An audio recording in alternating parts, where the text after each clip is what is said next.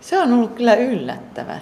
Se on ollut niin tärkeä. Se on tuonut niin paljon semmoista patoutunutta pettymystä ja niin kuin kuria kokemuksia esiin, joista olisi luullut, että me, jotka ollaan vähän vanhempia, niin ollaan kuviteltu, että tästä on jo puhuttu, niin kyllä toi on ollut mielenkiintoinen ja tärkeä osoitus, että ei todellakaan. Että meillä on ollut niin paljon enemmän ongelmia kuin mitä Suomessa on totuttu myöntämään. Et meillähän on peitelty hirveästi semmoista seksuaalisoitua ja sukupuolitettua vääryyttä. Ison, syvällisen muutoksen äärellä ollaan.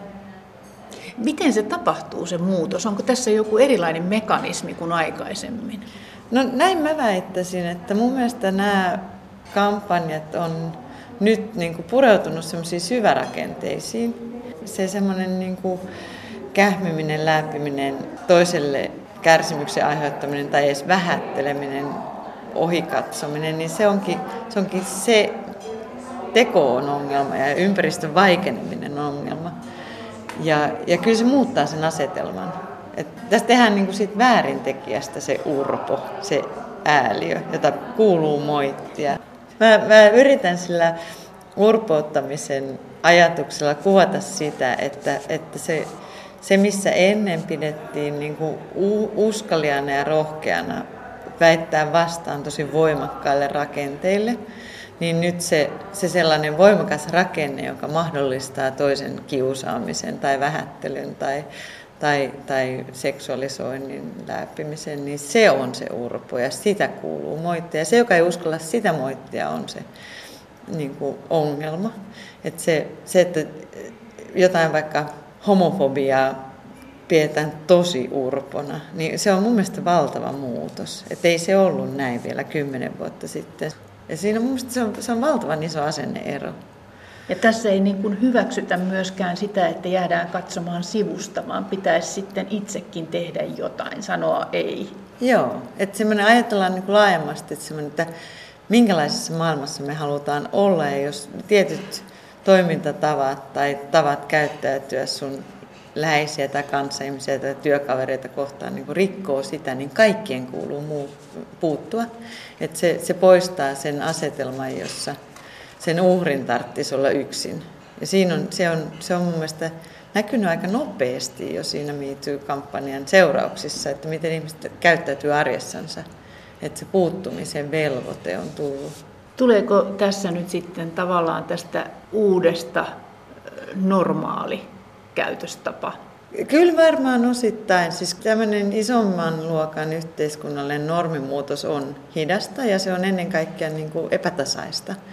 Nämä on ollut mielestäni taitavia nämä monet nykykampanjat siinä, että siinä ei kauheasti pureuduta siihen, että nyt tarvitsee miettiä esimerkiksi mun omaa suhtautumista homoseksuaalisuuteen. Mä vaan haluan tuomita sen tuomitsemisen. Niin siinä se saattaa aiheuttaa aikamoista epätasaisuutta, että miten esimerkiksi sit suhtaudutaan siihen työkaveriin, joka edelleenkin saadaan leimata jollain lailla poikkeavaksi, mutta siitä ei välttämättä enää saa puhua samalla lailla kuin ennen. Että ei se tasaista ole. Ja kyllä mun mielestä esimerkiksi tässä Aku Louhimies tapauksessa näkyy, että kyllä se edelleen on tuskallista. Että se, että uskalletaan asettua alttiiksi sille kritiikille, niin ei se ole poistunut. Kyllä siellä edelleenkin ne naiset saa todella kestää aika paljon riepottelua, kun ne ottaa ja nimeää ihmisiä. Ja pitää olla hirveä todistuspatteria. En mä mitenkään sano, että nyt kaikki on muuttunut, mutta yllättävän isoja muutoksia on selvästi voinut tapahtua, että mitä pidetään urpona. Mutta että räikeä vallankäyttö, niin voi olla, että pistää miettimään, että mitä voi tehdä, koska on nyt se uhka olemassa, että ihmiset paljastaa. Joo, että uskalletaan sanoa.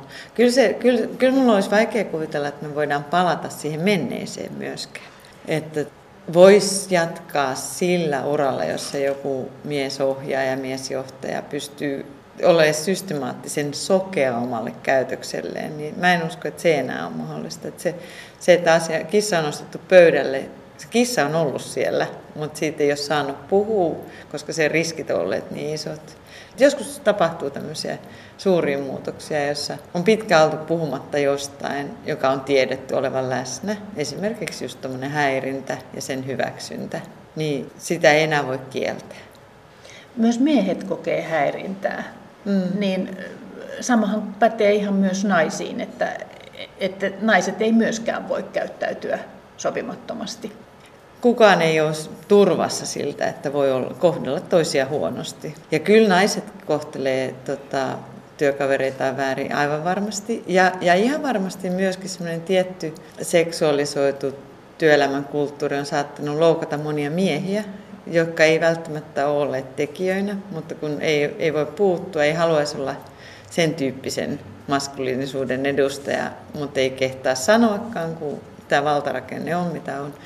Se on oikeasti mahdollista, että tässä on parempaa maailmaa kaikille. Ja se, että saadaan sanoa, että hei, toi ei käy, tuosta saattaa seurata loukkaavia seurauksia, niin se joudutaan miettimään vähän tarkemmin, niin ei se ole huono asia kellekään.